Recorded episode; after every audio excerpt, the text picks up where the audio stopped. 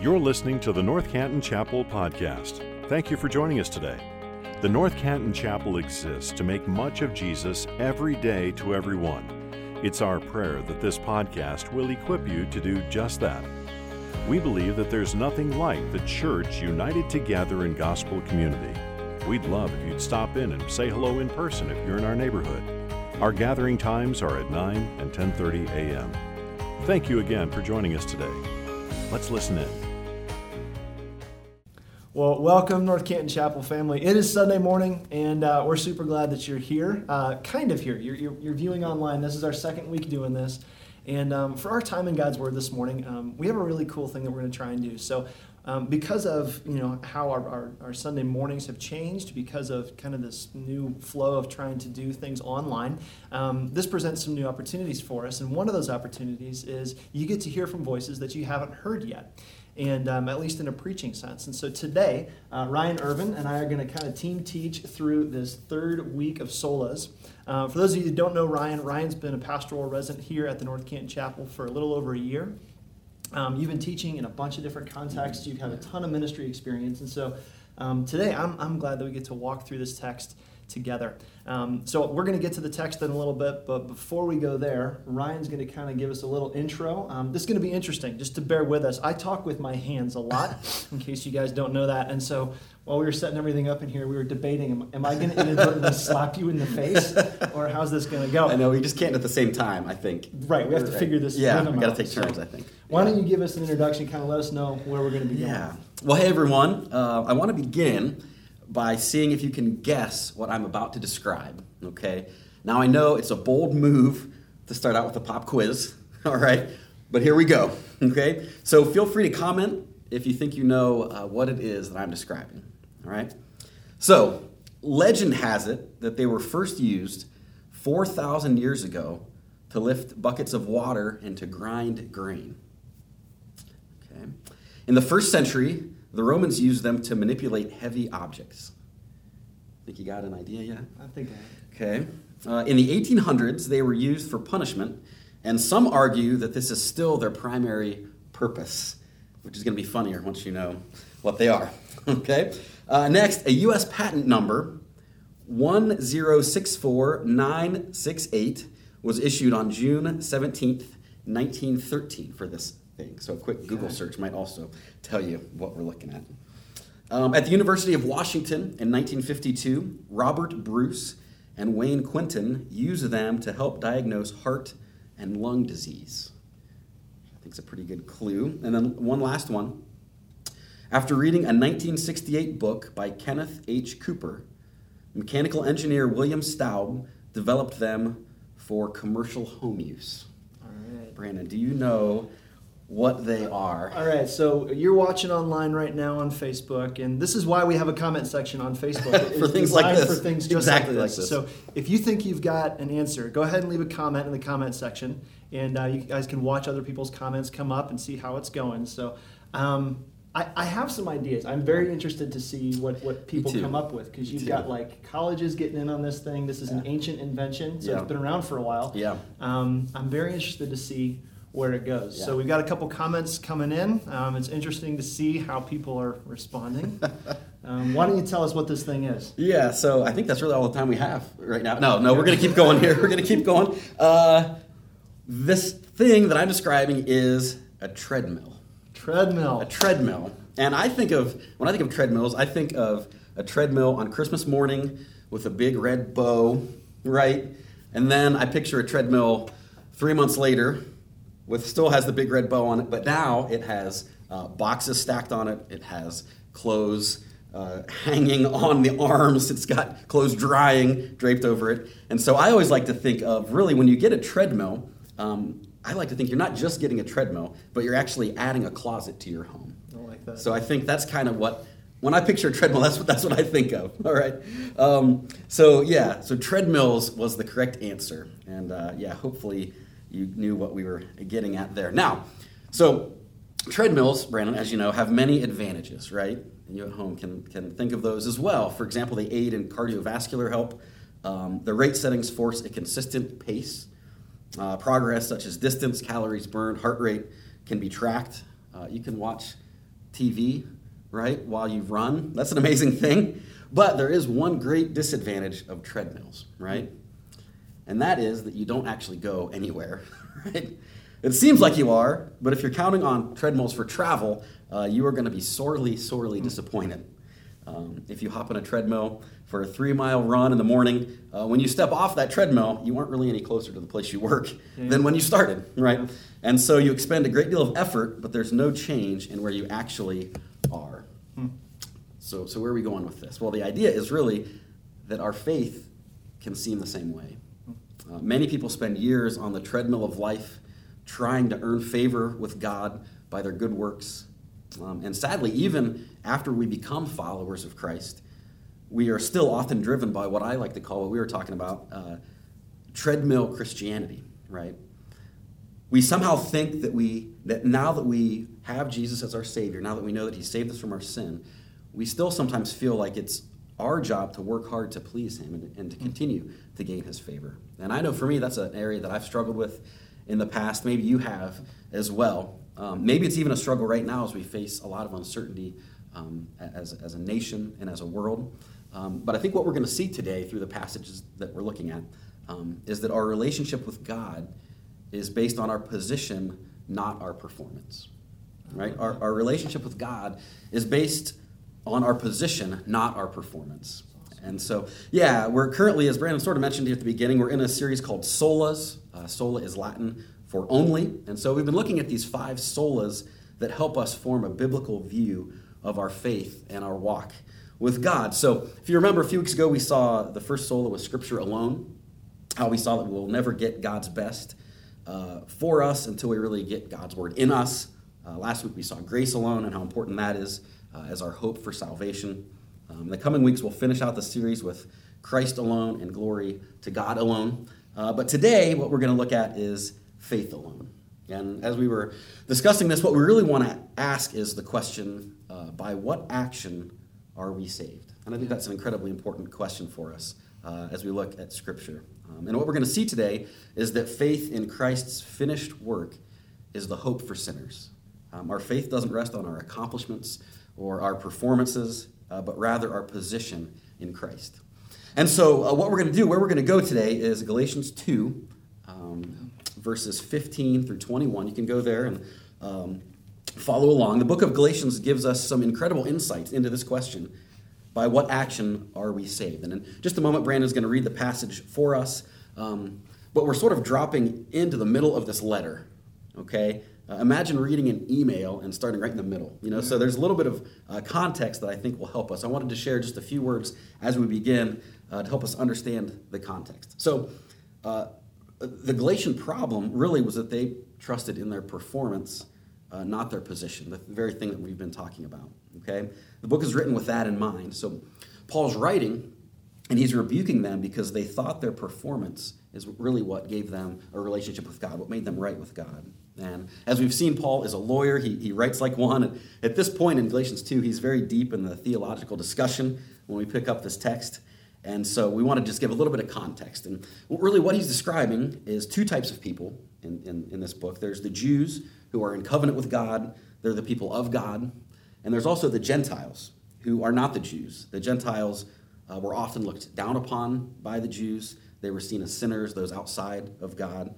Um, there was even early on a big question of uh, whether or not if Gentiles could even be saved, if they could even mm-hmm. really be in that relationship. And Acts 15 uh, straightens that out. And so, so really, when, when Jesus came and, and, and salvation does include everyone, including Gentiles, that of course began to uh, there began to arise huge questions as far as what does that mean practically to follow Christ. Okay, as we said, many of the first Christians had more of a Jewish background, and they continued on in somewhat of a Jewish mode of life even after salvation. Okay, and so as Gentiles began to become followers of Christ, it did. It brought up a, a lot of questions, things such as um, now that they're following Christ, should these Gentiles who have become Christians should they take on the Jewish way of life, mm-hmm. right? Observing things like the Mosaic rituals, uh, dietary restrictions. Should they uh, be forced to be circumcised or offer sacrifices, attend the synagogue? You know, all these very practical questions.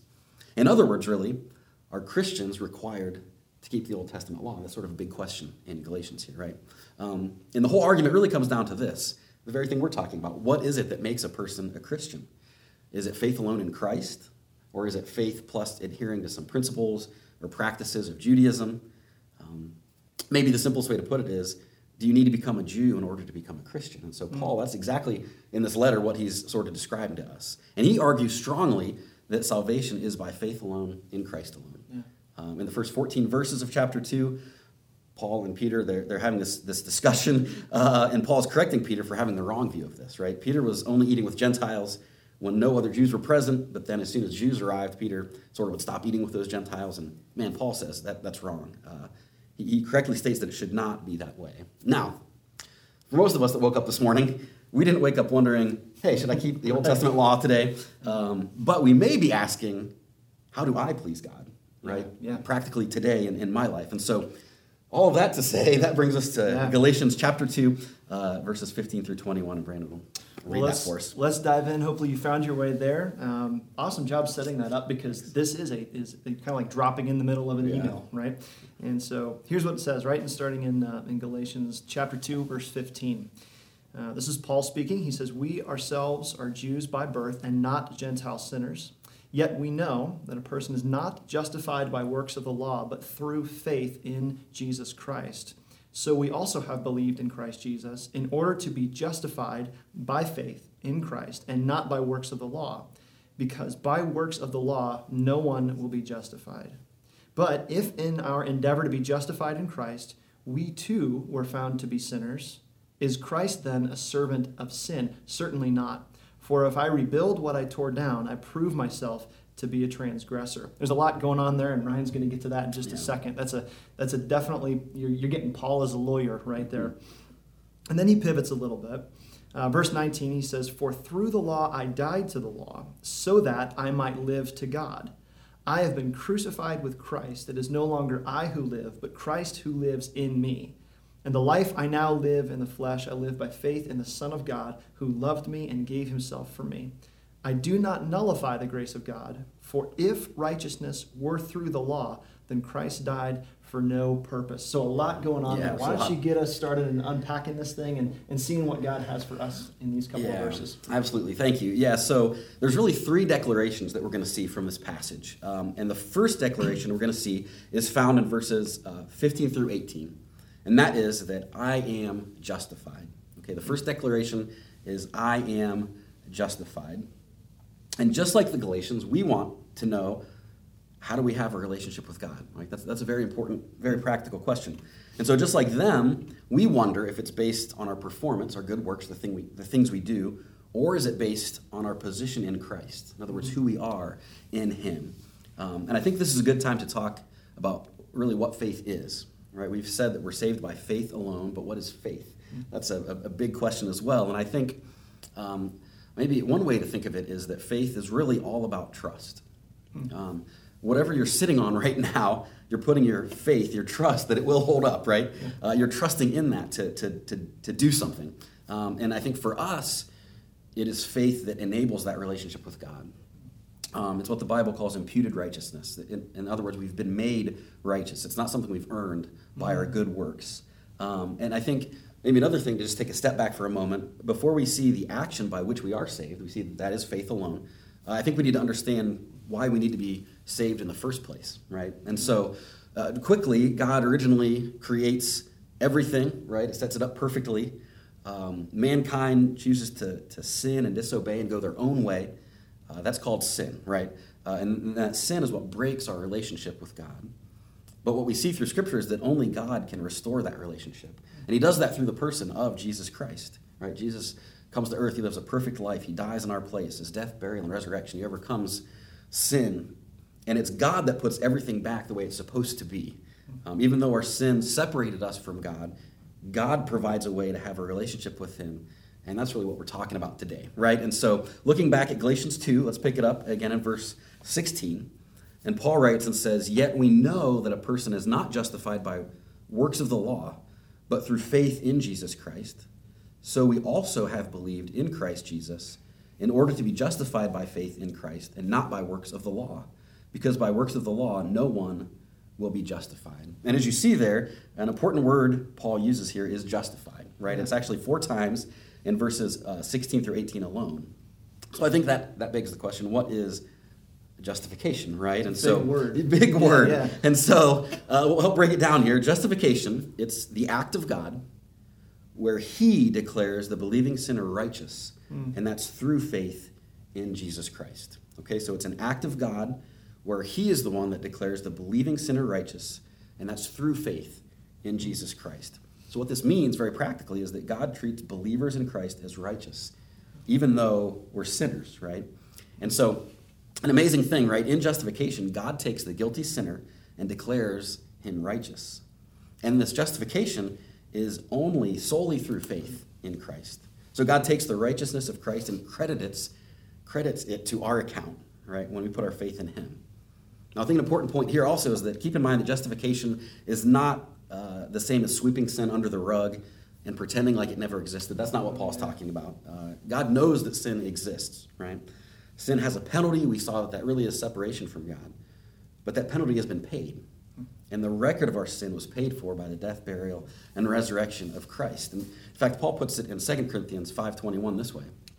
He says, for, for our sake he, meaning God, made him, referring to Jesus, to be sin, who knew no sin. Right? Christ is perfect. For what purpose? Well, so that in him we, me and you, all of us, might become the righteousness of God. And so we are made righteous by trusting in Christ, by faith.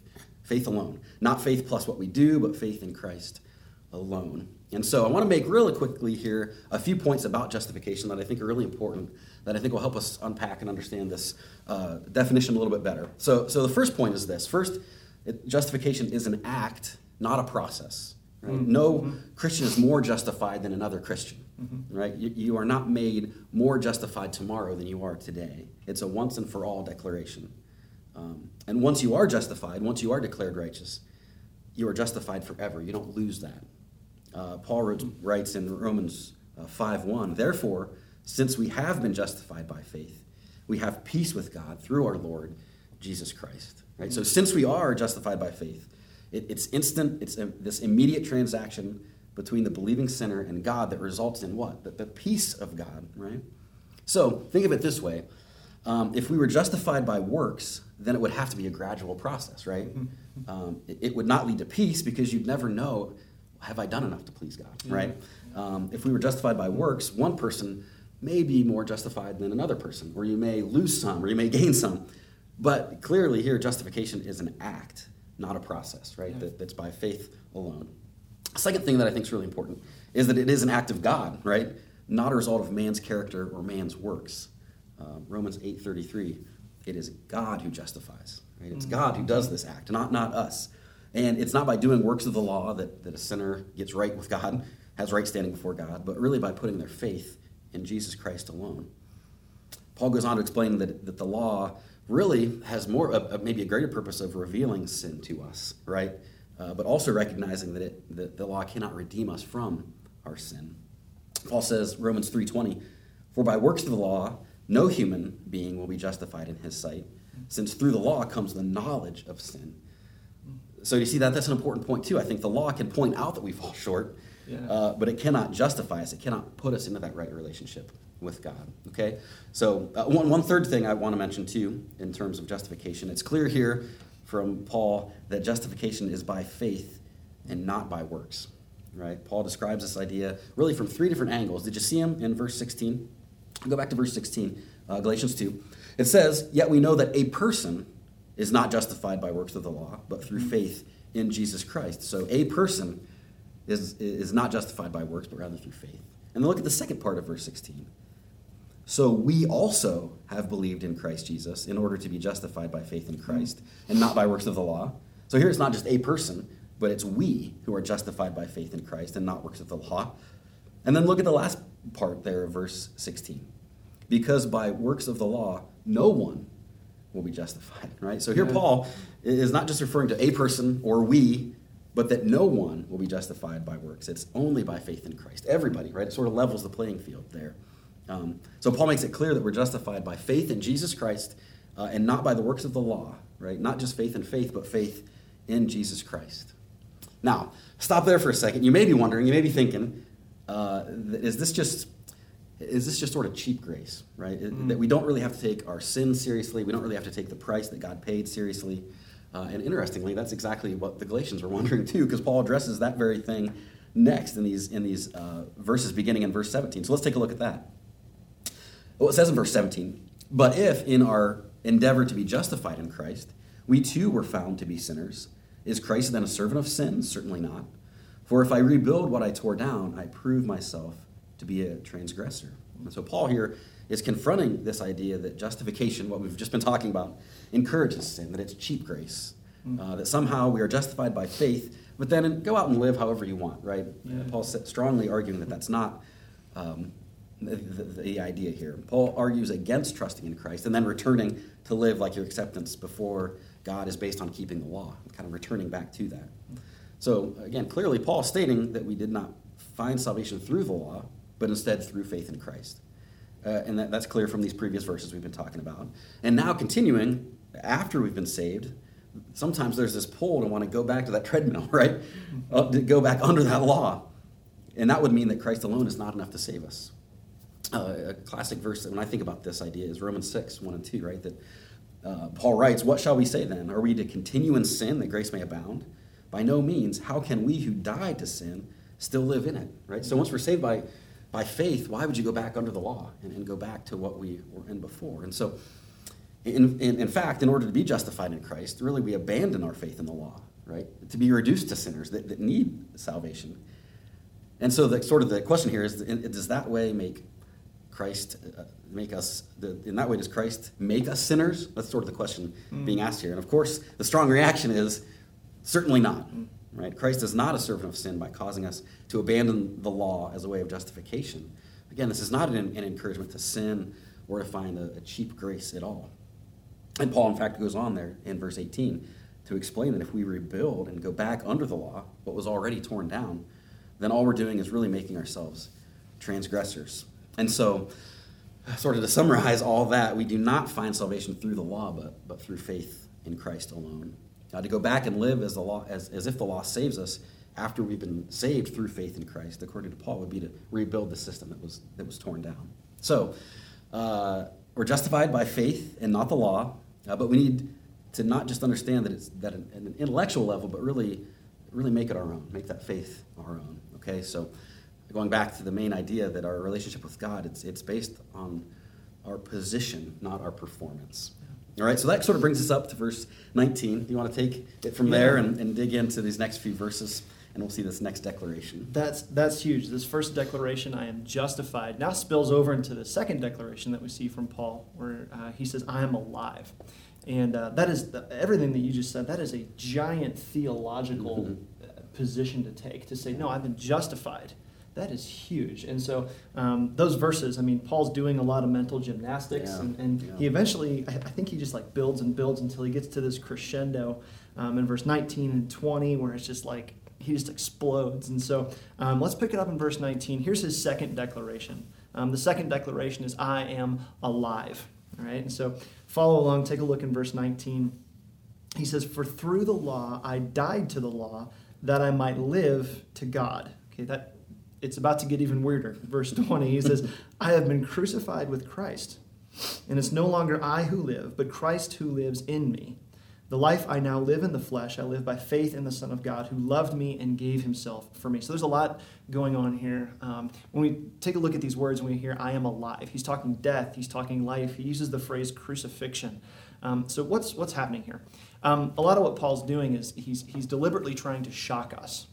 Um, this text should shock us, and it should shock us for a number of reasons. One, simply because he uses the phrase crucifixion and he says, I, I, I have been crucified with Christ. And we are meant to hear that as this, like, wait, what? Like, you've been crucified? That, what do you mean? In, in what sense? Obviously, not literally, but what, what is that? And then it should shock us, secondly, because it almost sounds he's doing a little double talk from where he was last week. We were in Ephesians chapter 2, where Paul says, We were dead, and now I'm alive.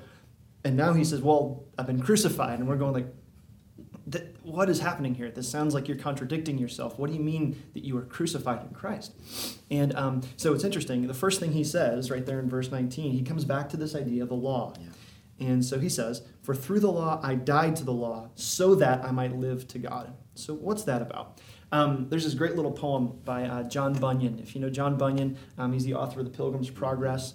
Um, this great book. I think it's like one of the highest selling books in the English language. And uh, I've read it. It's this giant allegory and metaphor of the Christian life. But he wrote this wonderful little four line poem.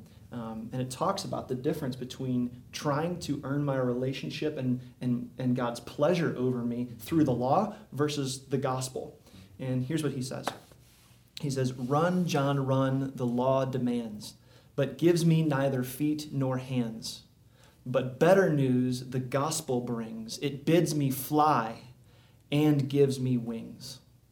And I love that idea. Yeah. Run, John, run, the law demands, but gives me neither feet nor hands. Like, I, it gives me not what it tells me to do. I cannot do it.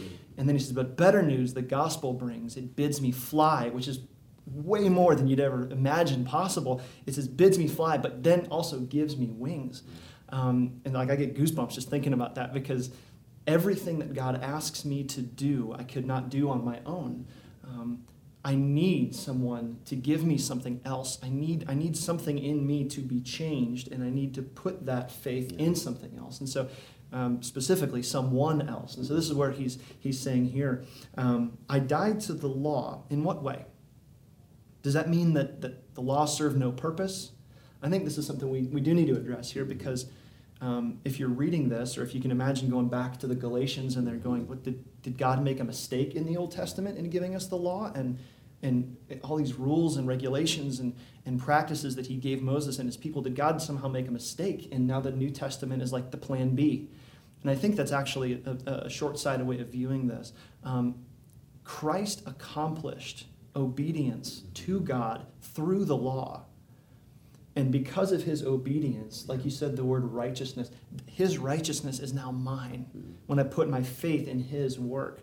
And, and that's really what he's getting at there. The law, Christ's obedience to the law, is what proved um, that the law actually had value um, because Christ fulfilled it. And Jesus even said that. He says, I didn't come to abolish the law. Like, I didn't come to kick this thing to the curb. God doesn't make mistakes. I came to fulfill it and then give you what you never could have dreamed of, which is complete righteousness. And I, love how you said that right up front that no one's more justified than another yeah. person. I think it's beautiful. Um, because if, if, if you are in Christ, you are justified. Now, I, I do want to stop here because we're about to pivot. Um, most of what we said here is kind of in the rearview mirror, and, and we're going to get into verse 20. But I want to talk to some of you who are watching this morning, and, and maybe you go, This is not me. Like, that, that sounds really good. I would love to be free and clear um, to the creator God of the universe, but I've sinned and I've messed up and I know it. Um, and so some of you watching right now, you're not justified. And so you do live in this tension of like, am I, am I pleasing God? Do, does the creator of the universe look at me as a sinner or as a righteous son or daughter? That is a question that you have to square with. Um, if you get nothing out of where we're heading today, um, you've got to square with that question. Um, and, and there's one way through that and you've presented it, and I'm going to say it again. It's through Jesus alone. You don't have to go to confession. You don't have to perform works. You don't have to be a good little Christian.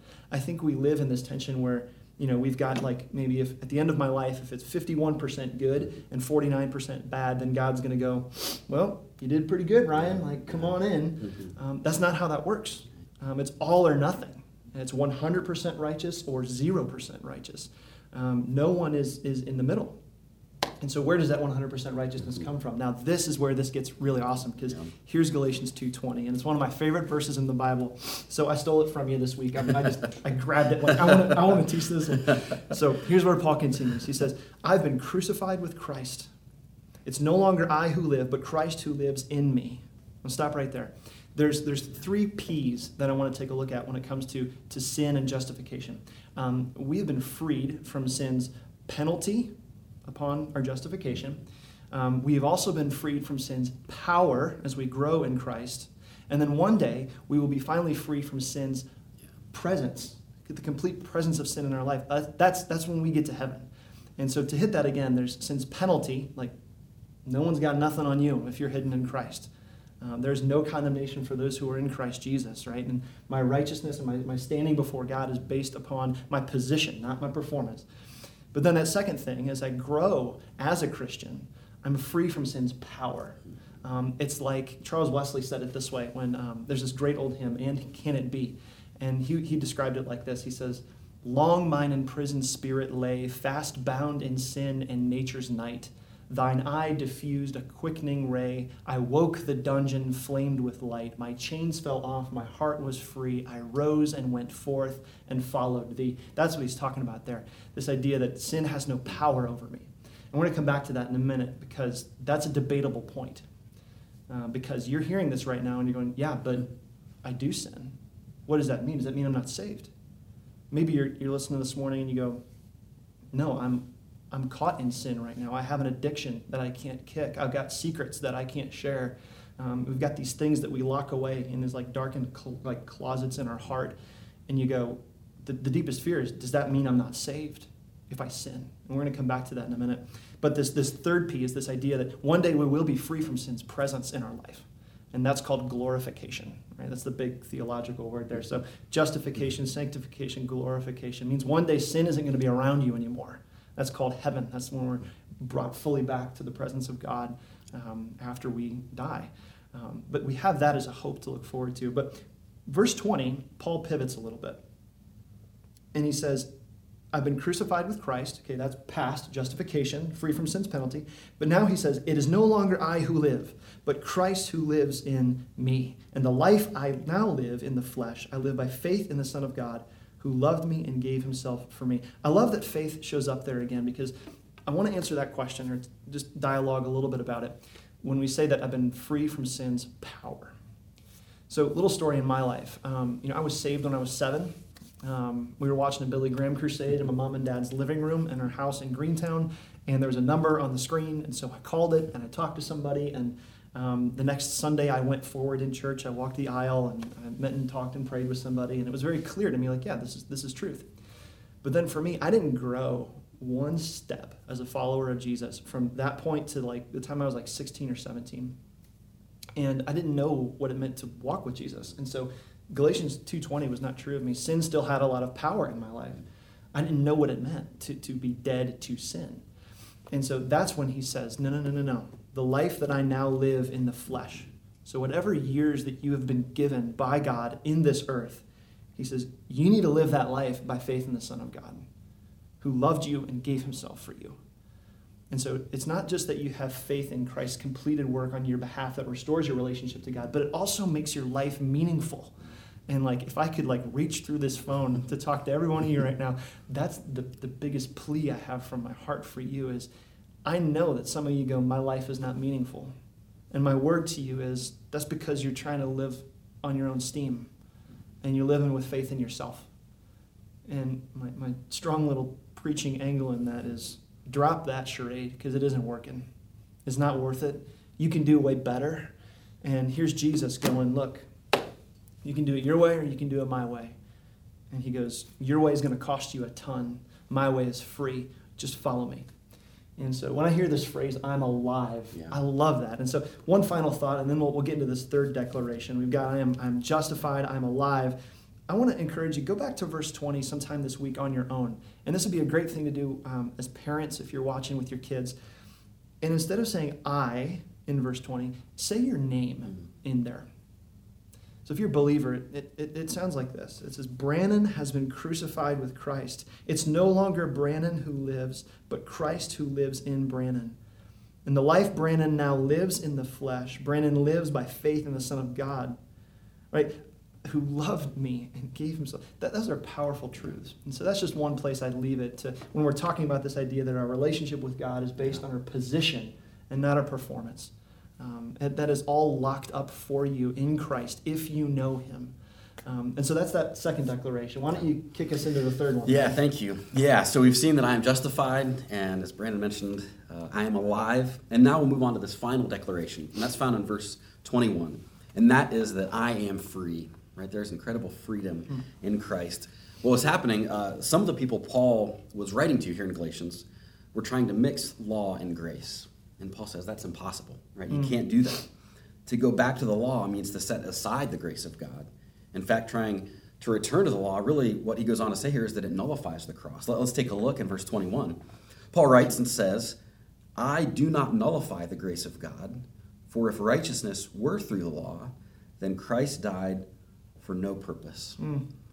Right? Law says that I must do something to be saved, where grace says that Jesus Christ has already done everything, and I simply respond in faith to that free gift, right? Which is incredible. Uh, if salvation is of works, then Jesus dying on the cross was in vain, right? It was a useless tragedy. Tragedy. It was without cause. It was for no purpose, which is incredible. But here's the thing: the purpose of the cross has not failed. Mm. That's incredible, right? Mm. Jesus Christ died in our place because of our sin because our works could not make us righteous. Paul beautifully, beautifully summarizes it in uh, Romans 11 6, where he says, But if it is by grace, it is no longer on the basis of works. Otherwise, grace would no longer be grace. Mm. So salvation must either be by the works of the law or through faith in what Jesus accomplished. It, it can't be this combination. And we've seen clearly from this passage that it cannot be through the works of the law. It can only be through faith in what Jesus accomplished. But trying to do this hybrid where we mix it just doesn't work, mm-hmm. right? There are two mutually exclusive teachings prevalent in the world today, right, that we see. Um, one says that salvation is by human merit, um, and, and, the other that salvation is by grace and it is a gift of God. Mm-hmm. And so I think what this verse is saying is that Jesus is not part Savior, right? Oh, He's either yeah. all or nothing. Uh, and we can be confident today that He is all that we need in this life and in eternity.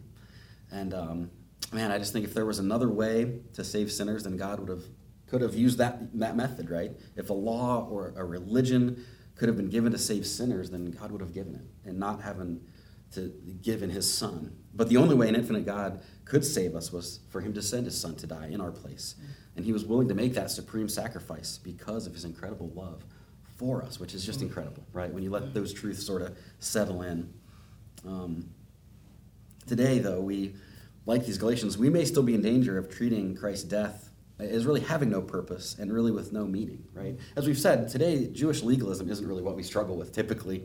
Uh, but what we often do uh, struggle with is that we somehow believe that we can earn God's favor by what we do, in, in sort of our context today.